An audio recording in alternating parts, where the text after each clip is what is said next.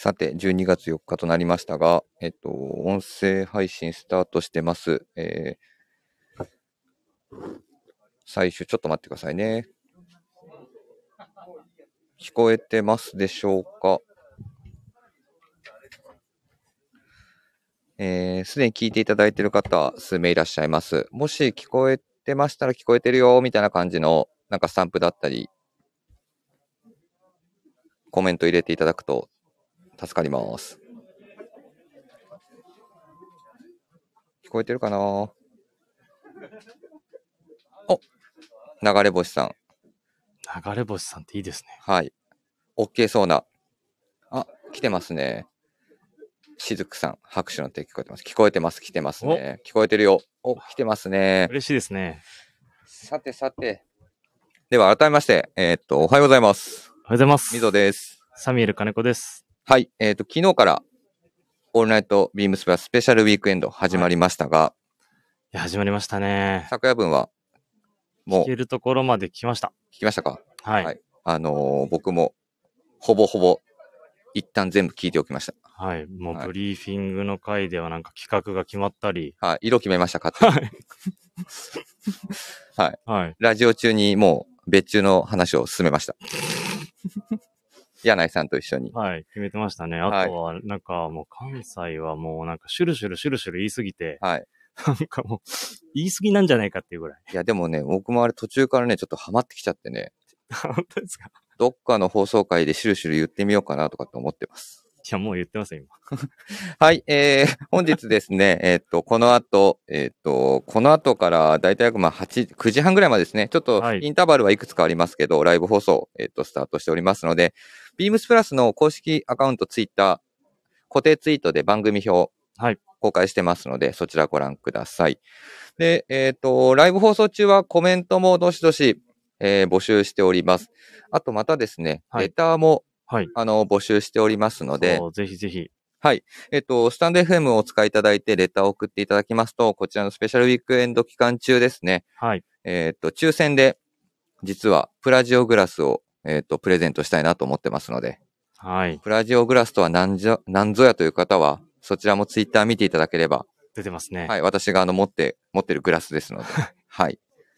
あの、そちらを、あの、欲しい方は、このレターを送る際に、プラジオグラスもくださいっていうのと、あと、ご住所、お名前、お電話番号もお記載の上、お送り、あの、レターを送っていただければなと思っております。はい、お家時間でね、はい。あのー使っていただけるものをご用意しましたので、はい。ではですね、早速ですので、えっ、と、今日も、この、えっ、と、この時間帯はですね、えっ、と、ディップのデザイナー田口さんとサージデクエディレクターの千田さんをはい、お呼びしている、すごいですね。はい、タイトルが、デザート復活びっくりマーククエスチョンびっくりマーククエスチョンと。どっちなんですか？ヘビーリスナーの方は多分、このデザートっていうことと、はいあとはお二人の名前聞いた瞬間に、おおなんか始まんのかと思ってるかと思います。いやー、思いますよね、これ。はい。ね、お二方が一緒に出られるんで。はい。ということでね、えっと、この後、えっと、12時半ぐらいまでですね、えーサメル金子さんに MC のバトンを渡して、えっと、進めていきたいと思いますので、えー最後までお楽しみください。ではよろしくお願いします。はい。では、それでは始めていきましょう。オールナイトビームスプラススペシャルウィークエンド。春まで待てない2022年春夏シーズンビームスプラス新作コレクションにまつわるあれこれ。改めましておはようございます。この時間はサミュエル金子がお送りさせていただきます。あとですね、提供が今回はまた、あのー入っていただきましたので、提供コールもちょっと言わせていただきます。はい、お願いします。この番組は変わっていくスタイル、変わらないサウンド、 All Night BEAMS PLUS、シュアテ supported by Shure、えー、ディップ、サージュデクレ、音声配信を気軽にもっと楽しく、 stand.fm。以上、各社のご協力で、えー、ビームスプラスのラジオ局、プラジオがお送りいたします。よろしくお願いしますよ。ろしくお願いします。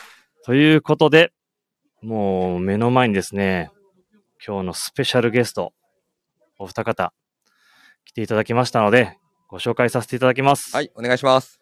まずは、ディップデザイナー、田口様。よろしくお願いします。よろしくお願いします。サージュデクレ、デザイナー、千田さん。どうも、千田です。よろしくお願いします。よろしくお願いします。いやーこれはもうすごいことじゃないですか。なんかびっくりしますよね、このシチュエーションが。オファー、オファーちょっとさせていただいたじゃないですか。はい。その時ってやっぱびっくりされました？いえ。あるんじゃないかと。うーん。まあ、二人揃った方が、はい。なんか話が砕けるじゃないですか。一人だとね。前回のラジオ、いい意味で田口さんめちゃめちゃ真面目に喋って、喋ってくださったんで、うん、確かに。はい。いつもの田口さん今日聞けるかなと思って。酒が足りないんですけど。1時間じゃ。いやー、非常に嬉しいです。でもこれ、本当にその、じゃあ今回の、このプラジオ、スペシャルウィークエンド、まあもう3回目なので、はい。まあ毎回毎回やっぱりそのアップデートうん。っていう、まあ、リスナーの方を飽きさせない、みたいなところで、まあ何、どんな方のお話が聞きたいっていうのを募ったんですよ。はい。もう真っ先に上がってきたのが、田口さんと千田さんのデザート復活。それが、まあ、いっぱい、まあ、まあ、うちのスタッフからもうん。上がってきたんで、ちょっとわがままを今回は言わせていただいて、じゃあ、コラボでもしましょうかね。いきなり、いきなり、早くないですか、その話は。キャンプ用のね、レトルト食品とかね。服じゃない。それ、あの、最後の方に撮ってある この場で、みたいな。そうですね。実際でもあれですよね。はい僕と田口さんの関係知ってるスタッフの方っていうのはどれぐらいいらっしゃるんですか？どのぐらいいや、だから、あれですよ、この、今日のトークテーマ、あタイトル、デザート復活。はいデザートのことについて今日ちょっと話していきますけど、はい。まあ、デザートがまあ、1980年代から、えっ、と、2000年代、2000年か、2000までですね。はいありましたけど、実際、あの、自分も84年生まれなので、もうん。う自分の生まれる前から、本当ですよね。そうなんですよ。だから実際で言うと何歳、今、実当時を本当に知ってる方だと、50歳ぐらいの方たち。80年代。50、そうですよね。うんぼで、僕が入社デザートに入ったのが1990年なんで。はい、はい、はい。うん。ねえだからその、そう。今日はね、あのーその、デザートで始まった理由、タケさんが始めた理由、当時千田さんが入ってきたそういうね、なんかストーリーも伺っていきたいなと思ってるんですよ。はい。はいじゃあ、田口さん、そこをちょっと、ね、田口さんといえば、まあ、もともとコモデ・ギャルソンの、ね、デザイナーやられてて、パタンナーか。そうですねはい。やられてて、まあ、独立されて、はい。で、デザートを始められた。なんかその経緯っていうのは、うーん。まあ、生意気なこと言うようですけども、えー、言ってくださいよ、もコメギャラソンにいて、う。はい。ああいう人たちはどういうものづくりをするのかってのを見てみたかったんですよ。はい、はい、はい、はい。そしたら、まあ、発想自体、まあ、経験はと、要するに年バリューが違うんでしょうけどうも、んまあ、あの時はオムの方ですから、はい、はい。まあ、それほど変わんないのかな。はい。生意気なこと言いますけどね。いやいや、だって、コメントできないわ。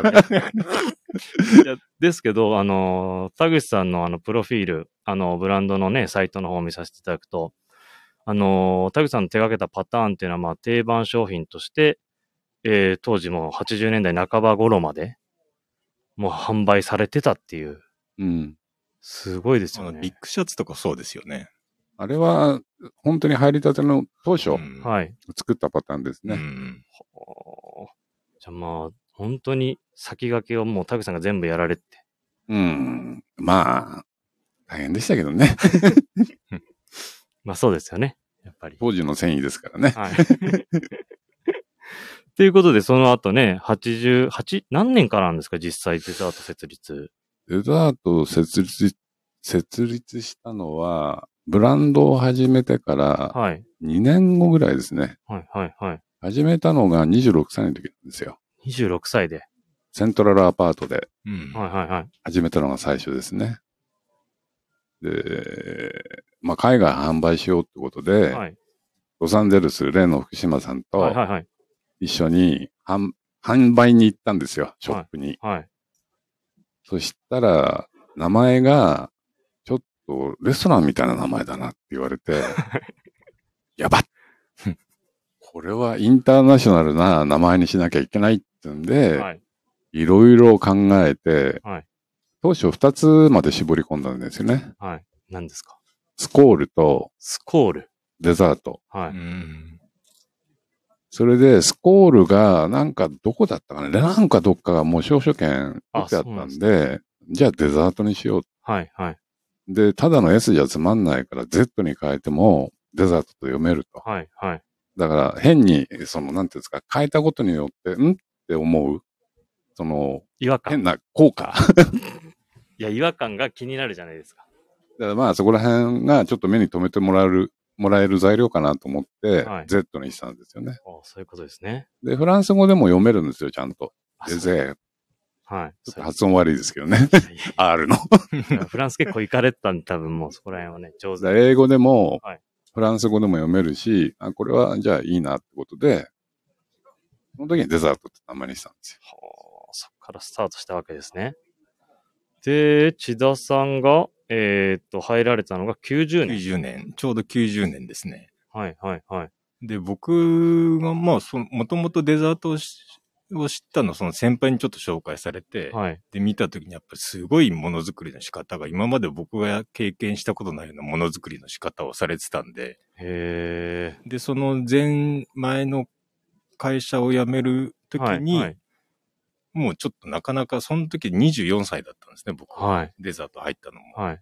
で、まあ、ちょっと転職をしたいっていうことで、まあ、デザートか、それこそ、タグさん先ほど言われてたコモディギャルソン。はい、はい、はい、はい。どちらかに受けたいなと思ってたんですね。はい。実は、これ多分、多分、田口さん知らないと思うんですけど。知らなかった。た。で、その前に、いまあ、一番やっぱり入りたいんで、デデザートに入りたいんで、はい。ちょっと、申し込みをして。え、募集はしてたんですか？募集はしてなかったんですよ。あ、してなかったたまたま知り合いの知り合いではい。紹介していただいて、はい。で、実は、その一番最初、田口さんに会ったのも、はい。面接の日じゃなくて、その一週間ぐらい前に、はい。その、もう亡くなっちゃったんですけど、原宿に記者さんがあって、はい。そこに、その、よく、つ次のシーズンの記事のピックアップに行ってる時に、はいその担当の方に、実は来週デザートを面接するんですよって言ったら、はい。えつこの後田口さん来るよとかって言われて、で、そこで初めて田口さんの会ったのが、その時だったえんで、すよ、その時は田口さんは千田さんはまだ知らないっいや、全然。てことですよね。その今も記憶ないですもん。もう知らないですよね、多分。で、その記事を僕が最初に見てて、はい。その後に田口さんが20分ぐらい後で入ってきて、はいはいはい。で、お僕が見た記事を田口さんの方に回して、一緒に見るみたいな感じで、その面接の前に。そういうことですね。一応、なんかまあ、同業者として、そうですね。記事をこう見ててってことですね。まあ今考えると、もう思いっきりブッキング、ダブルブッキングしちゃってるんで、その記事屋さんもどうなのかなって気がするんですけど。えーいや、これそうなんですよ。リスナーの方からですね、一応質問が来てまして、えっ、と、ラジオネーム、えー、4回転、えーサルコーさん。4回転してるみたすごいですね。はい。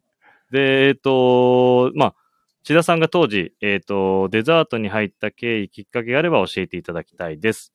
えーまた、お互いから見た、えー最初のお二方の印象それをちょっとあのー当時の話聞きたいなっていうので、えーリスナーの方から来ております。なるほど。うん。そう、面接行った時の話？僕はだからその時初めて、はいその記事屋さんに紹介された時に、はい、あの、実は来週面接する千田ですって言ったら、はい。もう一言、どうも。も うその一言で終わってましたね。その後会話が弾むこともなく。なんかその印象がすごい僕強くて、まはいあもともとその周りの方からやっぱタグさんってすごい怖い方だし、で笑ってますけど、あの多分その時のスタッフはみんな思ってましたね。やっぱりすごい怖かったですし。今はね、本当にあの、いろいろ教えていただいたり、まあ、これで審査にね、はい。ラジオ出ていただいたり、すごい柔らかい方だなと思います。当時は、当時怖は、かったですね怖かったですよね。まあ構えてたんでしょうね。自分でも。あんまり隙を見しちゃいけないとあはいは若い時ですからね。今は好きだらけですけどね。い。いやいやいやいや。髪の毛も好き好きだし、いや、オールバックはかっこいいですよ。ね俺しか髪型できないんです。だってまあ、昔の、あの、よく、田口さんの写真はいを田口さんから見せてもらうんですけど、あのー、事務所にお伺いしたときに、当時も結構こう、オールバックじゃないですけど、色が黒くて筋肉質で、今もそうじゃないですか。色黒で、まあ結、構コアモテみたいな。まあ、こわもてはね、まあ変わってないですね。いや、そんな印象で、じゃあ、まあ、そういう印象だったんですね。そうす。ですね。田口さんは逆に、千田さん、こう、面接に来られて、で、まあ、募集をしてないわけじゃないですかはい。で、その時の、まあ、思い出、なんかありますか？印象だったり。うーん。はっきり言ってあんまりないんですよ。はっきりと言っちゃいますとね。いや、あるんじゃないですか？いやーだからあの当時、はいやはりいろんな人が面接に来て、はい。どうなのかなってのは、まあ本人の話を聞いても、はい。どうなんだろうな。まあ良さそうだから入れてみるか。はい。ダメならダメだろうと。まあそんなノリでしたよね。結構入れ替わりありましたもんね。あ、そうなんですね。うんまあそうですね。その当時も、本当今で言うと伝説、伝説って言われるんで、そのブランドになったらもういろんな方がまあ募集しなくても、まあ入れませんかっていう来ますよね。うん、そうですね。と、そうなんでしょうね、きっと。うんまあ確かに。ですから、まあ、ひろ、もう一回もんでしたよね。今だからいいよ。いやでもね、その中でも千田さん、こうね、その、受かったというか、採用されて、はその時はじゃあまあ、他の方も結構何人かいらっしゃったんですか？いやいましあの、面接したのは僕だけですよね、その。た。あ面接の時あそういうことですねはいまあ、スタッフはいましたけどね、他のスタッフは他に2、3人いたんで。はいはいはい。じゃあまあ、それがは初の、まあ、記事屋で出会って、うん。でまあ、その後面接受けて、そこからお二人の出会いがスタートってことですね。はい。でね、その中から、まあ、あの自分もいろいろとそういうのを今 DIP でやらせてもらったりしてるんですけど、なんかね、あの自分も生まれたのが84年なんで、うん何調べても伝説のブランド、この1日1週間で何着売れたとかいっぱい出てくるんですよ。あうんなんかその当時のね、あの、伝説話をね、いろいろ今回は、あの、お伺いしたいなと。はい。ね、あの、まあ、以前、田口さんから、ーはい。あの、フライトジャケットのお話は、はい。もう聞いたんですよ。当時、アルファ社アルがファ社の、はい。ははいい。で染めたら、はいあのね、リブ会を受けちゃってうん、もう自分で作ればいいって。そしたらもう、ね、な何着でしたっけ？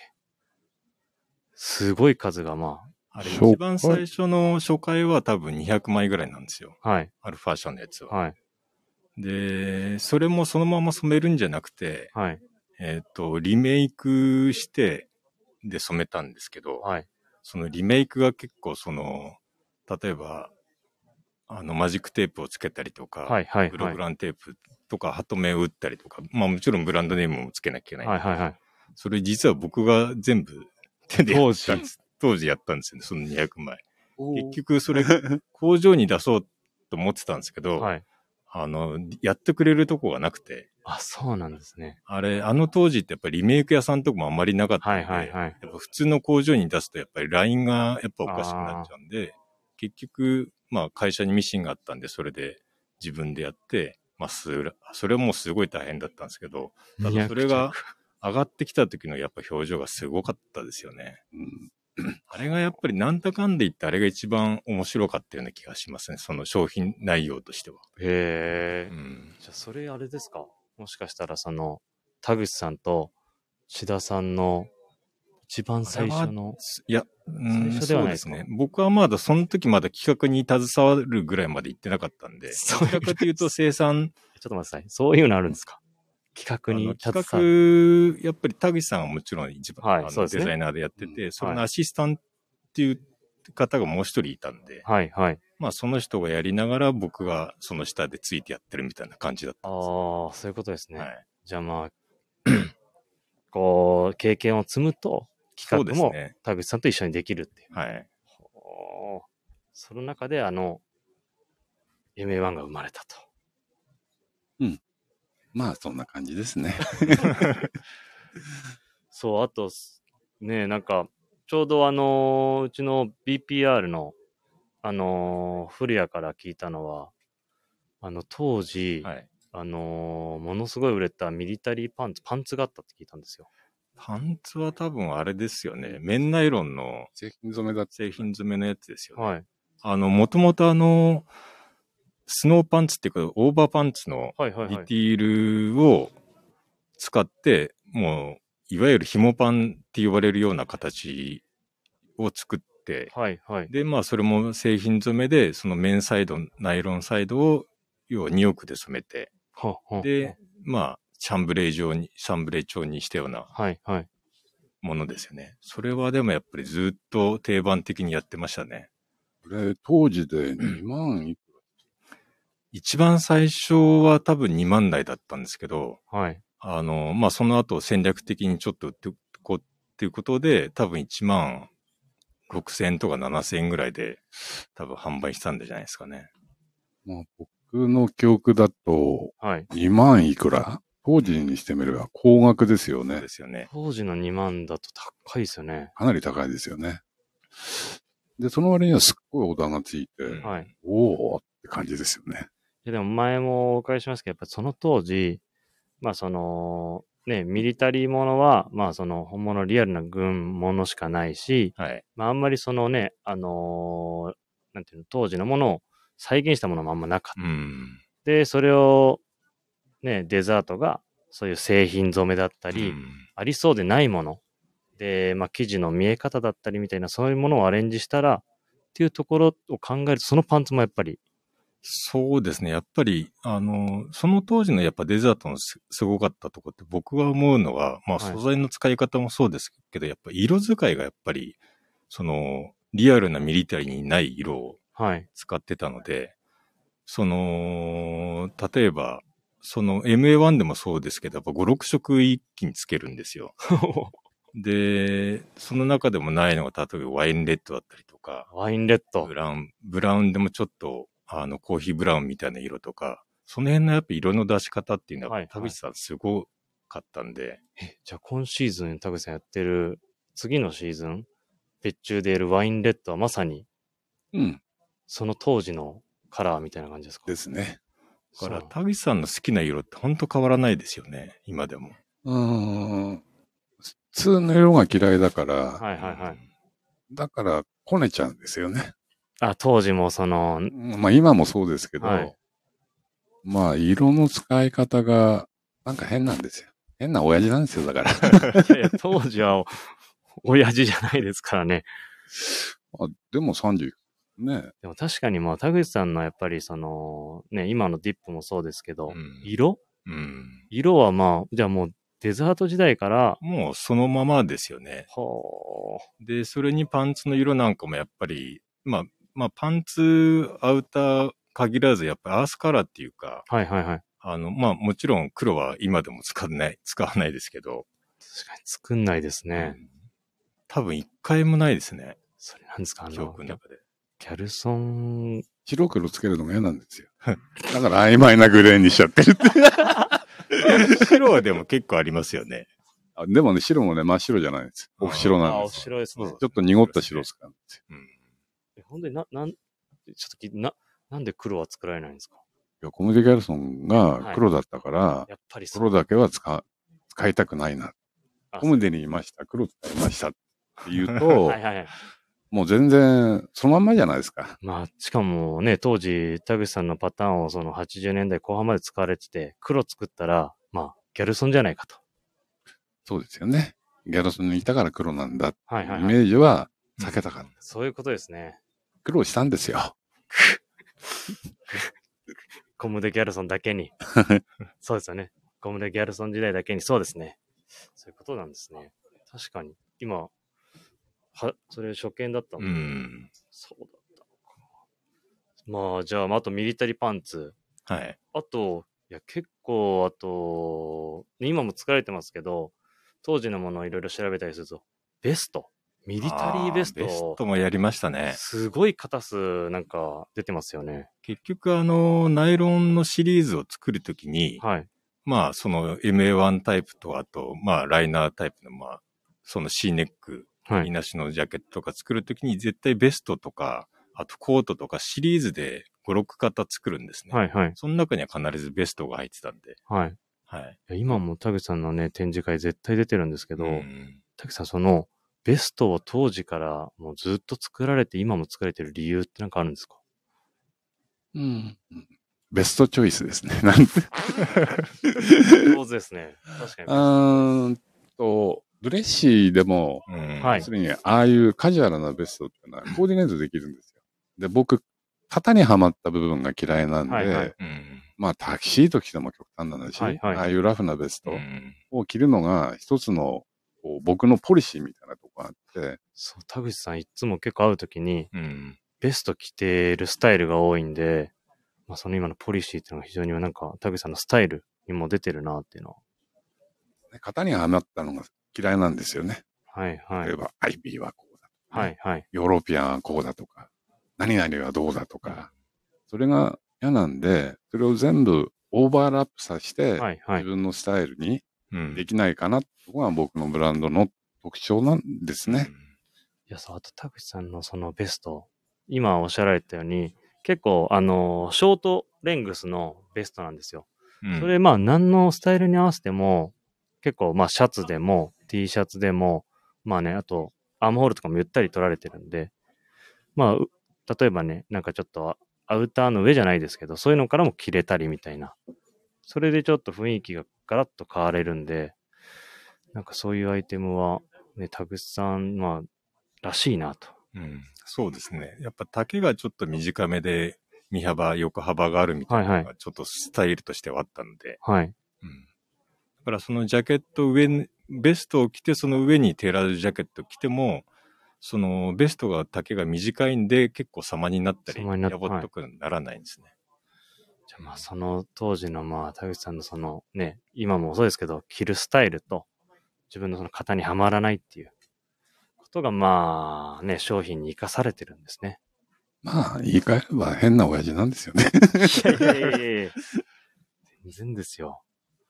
え、あとはね、その、当時なんか、これ売れた、これすごかったってのありますか？うん、そうですね。そのまあ、さっき言ってた製品染めのシリーズ以外で言うと、あのーシルクカノコのポロシャツとかもすごい売れましたね。カットソーで言うと。シルクカノコですか？はい。それを製品染めにしてね。それを製品染めにしてるんですか？どんなタッチになるんですか？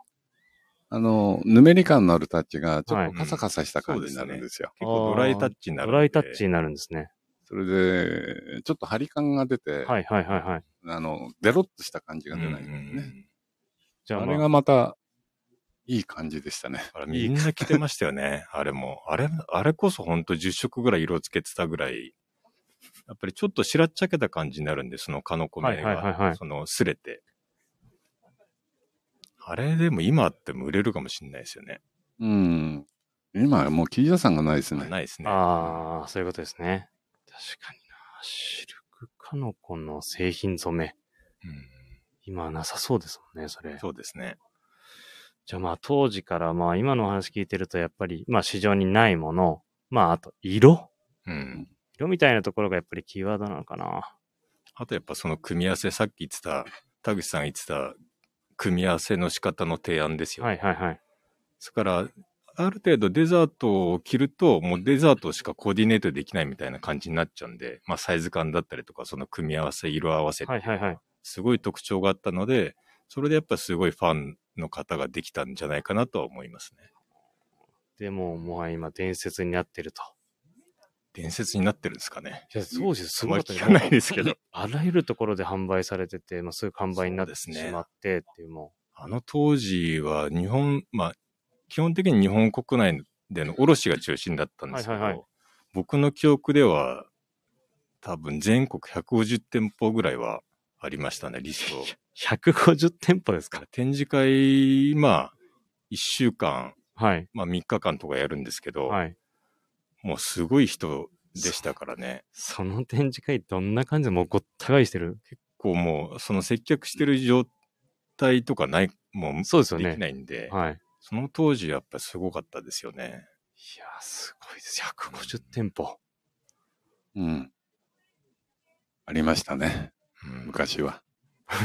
だからもうバッティングとか言ってる場合じゃないので、結構近くの地域で、あの、扱ってるとか、はいはい。結構あったと思いますよ、その当時は。バッティング言ってるどころじゃない。面白いですね、それ。うんバッティング気にしてたらもう売れないんで。バッティング、バッティングって言いますけど、はい今も僕も思うんですが、はい。バッティングって全商品取ってバッティングしてるってクレーム来るんだったらいいんですよ。はいはい。だからその中の商品をつまみ食いして、はい。うちはデザートやってるんだから、はい他はやめてくれみたいな言い方するのが腹立ったんですよね。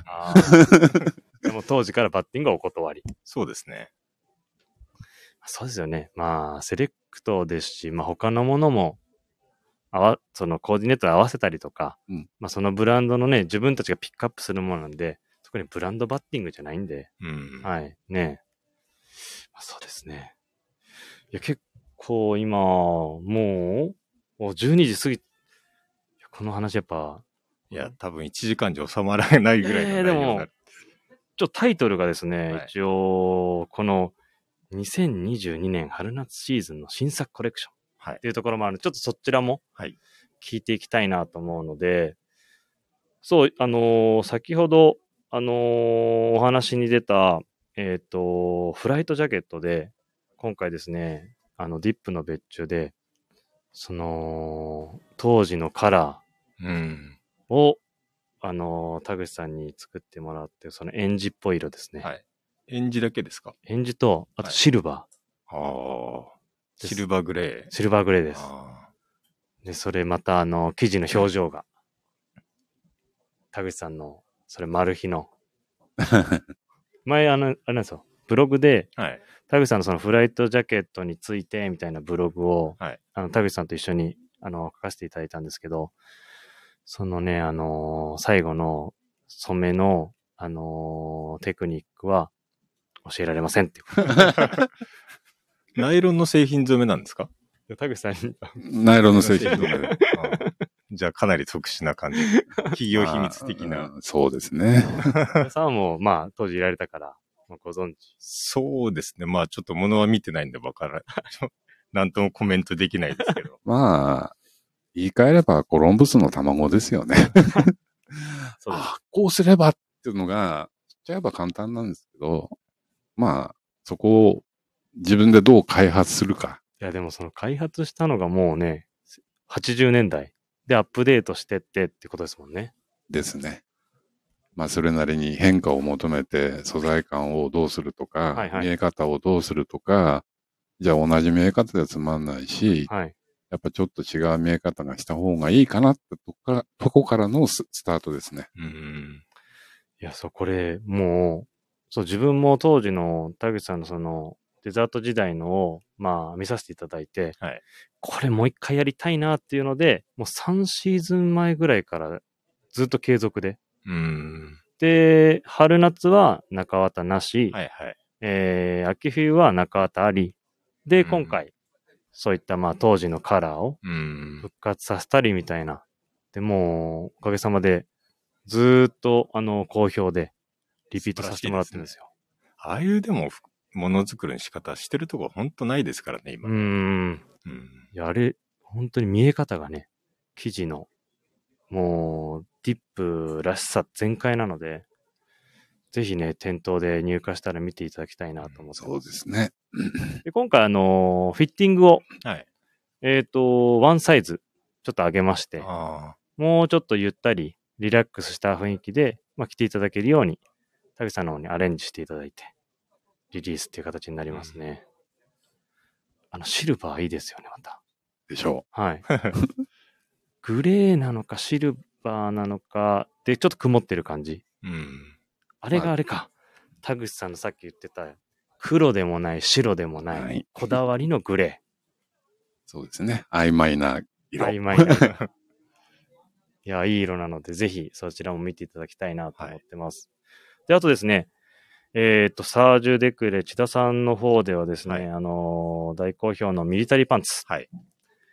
えー今シーズンも別注させていただきまして、はいえっ、と、今回はベルギー軍かはい。のオーバーパンツそうですね。それこそさっき、まあデザートであったような、はい。そのオーバーパンツ的なデザインで、で、まあ、そのベルギー軍の M88 っていうモはいはいデルがあって、それをベースにしたような感じですね。いやー、で、今、田口さんの、あのーお話聞いて、その、当時の、まあ、ミリタリーパンツ、売れ、はい当時も売れたって言ったじゃないですか。はいはい。まあ、それを、ちょっと当時から生かされて、今もやられてます、やっぱり。あの、基本的に、あの、ボディになってるのは、まあその当時のデザートの時のパターンをそのまま。ボディとしては使ってるので、はいはいやっぱり、その、まあ、もちろんシルエットは微妙に違うにしても、やっぱり、その、うちのパンツの特徴としては、またぐりの作り方、カッティングだったりとか、はいはいやっぱそういうのはやっぱり特徴的なところはあると思うんですね。ただそれは元を正すと、やっぱデザートの時に作ったパターンを、そのまま、あの、アップデートしてきてるので、まあ、それこそ30年以上経ってる、その元のパターンとしては、になってるだと思います。そうですよね。はい。そう。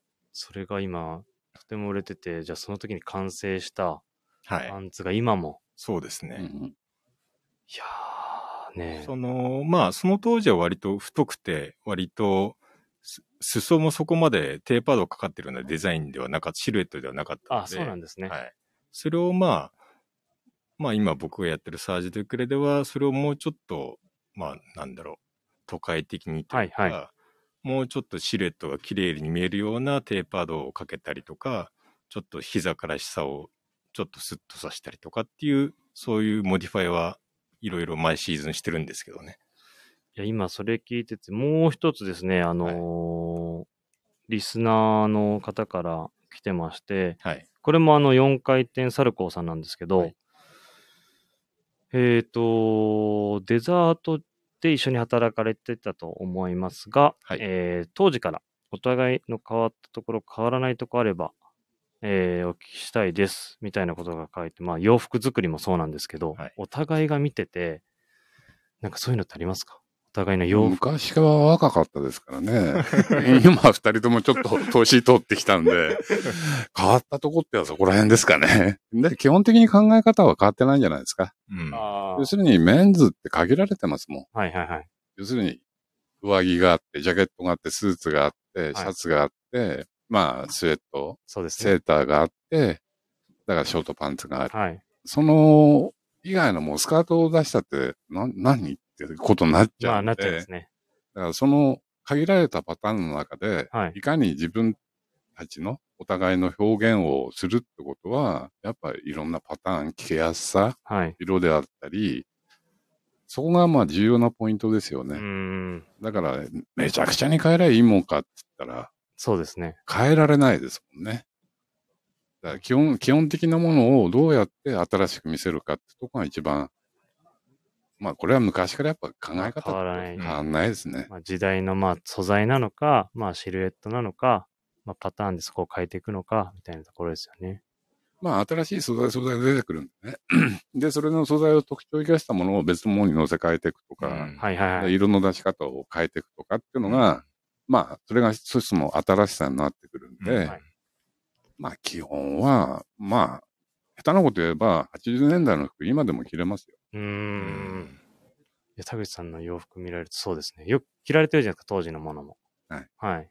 なんかそういうのは非常にわかりますし、田口さんの洋服作りも、一手間加えるじゃないですけど、ある生地に対して、こうやったら面白いなっていうのは今もやられてるんで、そうですね。はい。千田さん、いかがですか？そうですね。やっぱり、まあその当時からやっぱ田口さんのものづくりっていうのはまず妥協しないっていうのが一番あって、はい。あの、突き詰めて、もうちょっとでも良くないと、うんと言わない。先に進めないっていう。先に進めない。で、一箇所ちょっと気になっちゃうともうずっとそればっかり言われるっていう。あ、それからもう、そこが、ね、納得がいくまで。そうですねですね。っていうのがあるんで、まあ僕もその辺は、まあ意識しながら今でもそあの、そういうものづくりの仕方はしてますけどね。うー。うんん。そういうことですね。で、今回のそうなんです。ちょっと今のお話に、あのー流れ的にちょうどいいなと思ったのが、はい。一応この、あのースペシャルウィークエンドはい。で、まあ、このプラジオは毎週トークテーマを決めてるんですね。はいで、そのトークテーマが今週はですね、えっ、と、今服。ということで、ちょっと読ませていただきますね。今、えー必要とされている洋服。それが今服。長く取り扱える、えーブランドが多いビームスプラスではその時に応じて必要なものを、えー考ええー提案してきた歴史があります。移り変わりの早い現代において今必要なものとは、えー半年に一度の、えースペシャルウィークエンド、まあ、特別なゲストが多数参加する今回、えーそのゲストの方からいろんな意見が、えー飛び交うはず。ということで、なんかこの今服？うん。ちょっと事前にあの、田口さんと千田さんには、あの、こちら、あの、投げさせていただいたんですが、はいその今服、ちょっとお伺いしたいなと。田口さんから。そうですね。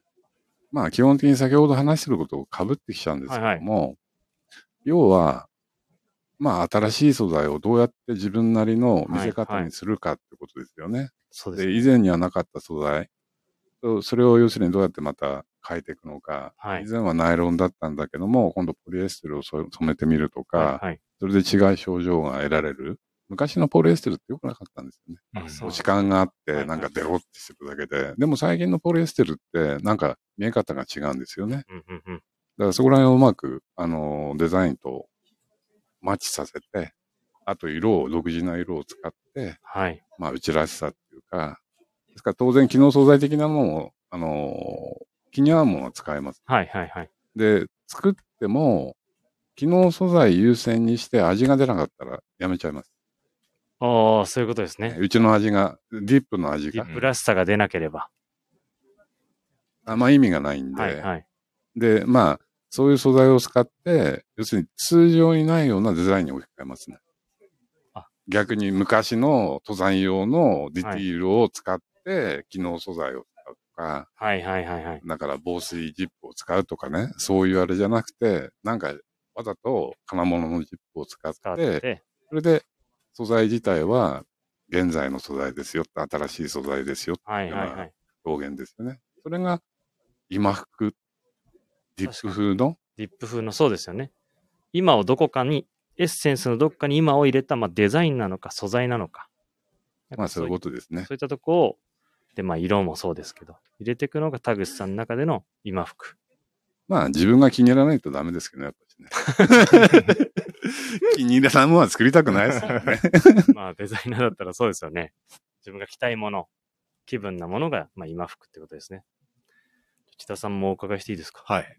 まあ僕の場合はやっぱりちょっとまた違っていまして、はい。あの、まあ今、あの実質国内の販売だけじゃなくて海外の方もだいぶ力を入れてやってる部分はあるんですけど、はいはいあのやっぱりある程度目新しさを毎シーズン毎シーズン出していかないとやっぱり難しい部分はあるんですね。ちょっと飽きられるというか。ああ、そういうことですねた。だ、あの、まあ、僕が、その、ものづくりする上で考えてるのは、やっぱテイストはやっぱ変えちゃいけないっていうあ、もう、そのコンセプトと。コンセプトはい。だったり、テイストは変えずに、その、まあ、振り幅をどこまで広げるかっていうのを毎シーズンちょっと考えていくんですけど、はい。要はその柱になるものはあって、それで、あの、ちょっと遊びの部分を毎シーズン毎シーズン、その、そのシーズンのトレンドに合わせてちょっと変えて目新しさを出していく。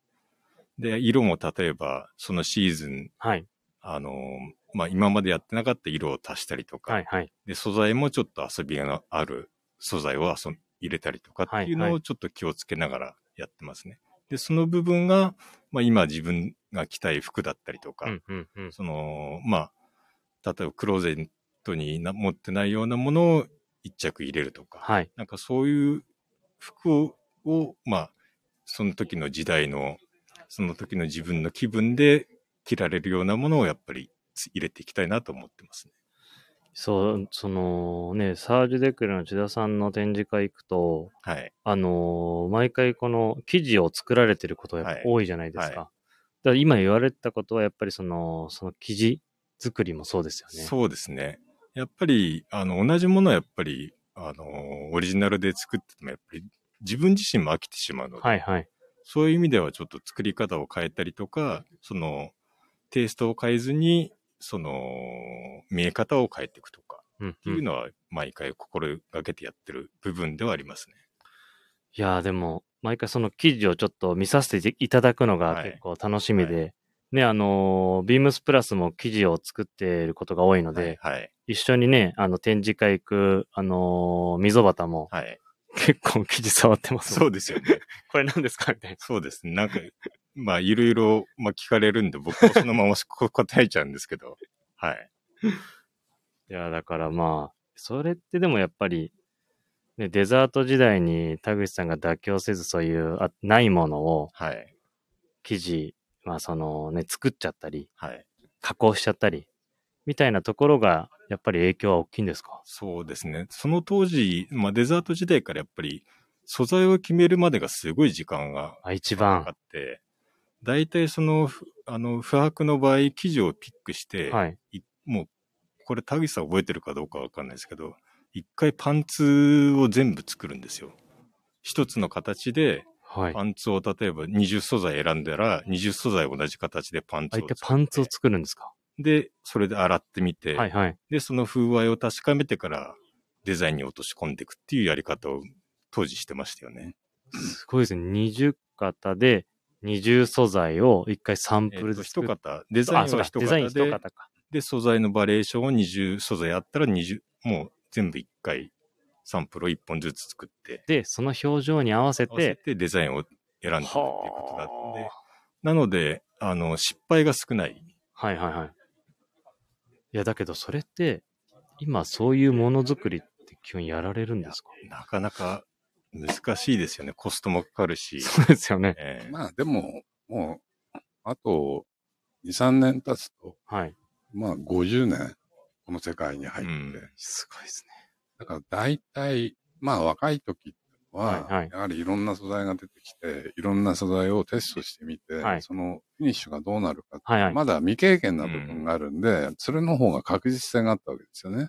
ため、試してですね。で、今は、まあ大体これをこうやってこう作れば、こんな商品に仕上がるんだろうなってはい。はいいう。のが、イメージできるんでよく、おっしゃられてます、それ。ですからまあ、90%以上は外れはしないですね。うんああ。じゃあもう、頭の中に常にもうレシピじゃないですけど。もう、経験の、そうですよねここ。ら辺に全部頭のどっかに詰まってる。で手で触って、まあ見て、で、なんならちょっと濡らしてみて、はいはいはい。で、シワ感がどう出るかで、まあ、ああ、これだったら大丈夫だな。はいはいはい。ちょっと甘そうだけどってやると、やっぱ甘くなっちゃうんうですよね。ーん。じゃあまあ、それがまあ当時そういう作り方で。そうですね。で、やっぱりその当時、いろんな記事もあったんで、はいはい。使って、使ったことない記事とかもいろいろ出てきましたからね。はいはいその記事屋さんもいっぱいあったし、記事屋さん自体が開発力がすごいあったので、はい。その今みたいにやっぱり限られた素材しかない時代ではなかったので、うんうん。やっぱりそれをやっぱ一回テストしてみみないとわからないみたいな感じはありましたね。屋さんもいっぱいありましたからね、当時は。うんはいそう屋さんもいっぱいありましたし。じゃあまあ、でもね、それを今、ね、千田さんは、まあそれ当時一緒にやられてて、まあそういうのもちょっと頭に入りつつ、まあ、記事を作ったりっていう感じの。そうですね。はい。まあそれが、まあ今に生かされてるってことですね。はい。まあ、生地を作ってたのは、やはり軍物の生地が多いですね。うんああの、例えば、パラシュート。あ、はい。ナイロンで作ってるんですけど、その前ってシルクなんですよ。うんそうなんですね。で、軽くて丈夫っていうはいはやつ。で、そのシルクを再現しようとしたんですけども、はいもう食器がない。ああ、はで、やっぱできないです。いはい。あとね、アイリッシュリネンのああ、田口さんの事務所行った時にあのショーツだ。フレンチ、フレンチのネイビーのはい。アイリッシュリネンのショーツ。はい。あれもね、再現しようとしたんですけども、無理でしたね。うんすごいあの、太い糸で、結構厚みのある、しっかりした、目が詰まった。パッツンパツンに詰まってるやつですね。で、短い超繊維の、要するに朝を使っちゃうと、はいはいもう毛羽立っちゃうんですよ。はいはい。あの、ジュートみたいな、うん。あの、毛羽立ちが出てきて、でアイリッシュリネンの超繊維だから、全部その毛羽立ちがなくて、それなりの耐久性と、はい。その素材感はい。が出てくるんですよね。そう、それ見させていただいた時に、うん田口さん、これやりましょうよって言ったら、素材がないんだよ。もう食器がない。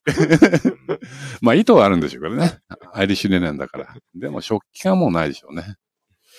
いや、そうですよね。いや、だから、もう一個、ちょっともう時間がね、あと、はいもうちょっとしかないので、いや、なんかこの場でね、ちょっといろいろ、あのー決めたいなってことは、はい。別注でなんかデザートやりませんか？デザート。なんか、当時の代表的な作品を、今、今服として、今服として。今っぽく、復活、ビームスプラス別注で。うーん。うん？いや、あのね、昔の資料は、はい全部あの、カタログだとか写真とか、まだ撮ってあります。あ、本当ですか？だから、その中からセレクトすれば、はいまあ、できないことはないですね。でも実際その記事があるかどうかっていうのは別問題はいはいはいはいでも、でもまあ、会社の、まあそういうのいろいろありますよね。なんかでもそのコラボレーション的なものはやってみたいですよね。いいですよね、いやーただ一番やっぱり、その顔となってる部分はもう田口さんオリジナルでやっちゃってるんで、いやいや、またそビームスこ、プラスのその別注で。またそこをちょっと今っぽくアレンジなんかできればなと思ってて。うん。いや、でも、そう。田口さんとこの間お話ししてたんですけど、ね、海外のオークションサイトでデザートが。すごい高値で取引されてるんですよ。で、この間カタログも出てましたよ。なんかえ？当時の80年代かななんカかタログが。デザートのカタログ、え紙で作られて、うんなんかそれも、いくらだっけな、6000、8000円とか、ーへそのぐらいで取引されてて。言っちゃおうかな、カタログいや、だからね、市場としても今、もしかしたらね、ちょっとそういう加工、え。うん。まあああいう見え方がちょっとまああのね、気になってるお客様も非常に多いので、なんかそういったものをね、ちょっと、ふ市場にないもので、これやったら面白いんじゃないかっていう、その作品をなんかまた作っていただければなと思ってて。ねだか考えらちょってみましょう、私は。と、はい。ちょっと進めれればなと思ってて、思ってます。はい。ぜひぜひ、お願いします。はいということで、もう結構いい時間になってきたんですが、えー、そうですね。ど、どうでしたか？でも、あの、実はあれなんですよね。コロナ前か。まあ、あのーちょうど展示会の後に。えーと、あと、ここに、当時展示会行ってた、柳井、柳井さんですね、はいあの時は。はい。柳井と一緒に、まあ、あのー、4人でご飯も行ったりで、ね、結構田口さんと千田さん、今でも、まあ、電話されたりっていうのはすごい聞くので、まあ、ちょっとね、このコロナがようやく落ち着いてきましたけど、新しいね、また、出てきましたよね、田口さん。田口さんとそういう話するの結構多いんで、ね、せっかくね、ちょっと収まってきたのに、また出てきちゃったんで、ねなんか飲み行ったりもなぁと思っていまして、はい。もう、これしょうがないですね。コロナはまあしょうがないですよね。新しく出た株ってなんかちょっとニュースで見たら、はい。死亡率は少ない。はい、そうですね。重症にはならない。だからまあ、それでどんどん毒性が下がってきて、はい。まあ、インフルエンザみたいなものになっちゃうのかなとはい、はい。には思ってますけども、でもまあ、ちょっとある程度時間は必要なんで、まあ、この息苦しい、はい。この雰囲気から早くは脱しはしたいですよね。そう、そういうのを思ってですね、今回ちょっと目の前に、はい。このプラジオのちょっと開けていただいていいですか？今回これを、ね、あのー採用されたリスナーの方にプレゼントしてるんですが、えーあすごいですね。プラジオグラス。100万円入って素晴らしい。い。びっくり箱かと思いました。いや、びっくりですよ。100万入ってんですから、なんて違う。ね、このね、あの、家で、はい。あの、瓶ビールで、こう、継ぎながら、ね、飲んでいただきたいなと。しっかりしたしっかりしてますよねで。すよね。これは BPR チームに作成していただいた。うーん、はい素晴らしい。かっこ素晴らしい。だからこれ、そうだ。田口さん、もう料理が本当に美味しいので、この、じゃあ、あれですね。あの、コロナが落ち着いたら、このプラジオグラスを田口さん家に、田口さんの事務所に持ってって乾杯をして、はい。了解です。で、田口さんの手料理を食べると。そうですね。もうほん、茶さんも食べられたことあります？僕はないですね。本当に美味しいんで、はい。ぜひその時に乾杯グラスで使いたいなと思いますのそうですね。外出が減った分、自分で作る機会が増えましたね。あ、そうですよね。ここ、だから2年ぐらい。はい。だから YouTube でイタリアのサイト入って、でイイタリア語を今度英語に直してとかね、はい日本語出てこないと英語に直してとか、はい。この食材は何だとかね。田口さんから自分、ボン、ボンゴレを家でも作るんですけど、はいはいあの、LINE が来て、こう作ると美味しいよ。で、それ、まあ、あの、家族にあの食べてもらったら、はい。美味しいっつっあ素晴らしいじゃないですか。て、はい。またちょっといろいろそういう話と、はい。ね、デザートの別注ができるのかな、なんかそのね、あの、二次会でこのグラスを使いたいなと思ってますので、ぜひ、よろしくお願いします。はいでは、ね、こんな感じになって、ねもっともっとね、デザート時代の話を聞きたいんですが、そうですね。ちょっとやっぱアルコール入らない、入らないと話が盛り上がらないかもしれないですけど。じゃあね、この続きはまたそうですね。はい。次回のスペシャルウィークで聞けるのかどうかもありますけど、はいまたよろしくお願いします。はい。ありがとうございます。ありがとうございました。えーとこの時間は、えっ、と、ディップデザイナー、田口さんと、えーサージュデクレデザイナーの、えー、千田さんでした、はいありがとうございました。ありがとうございました。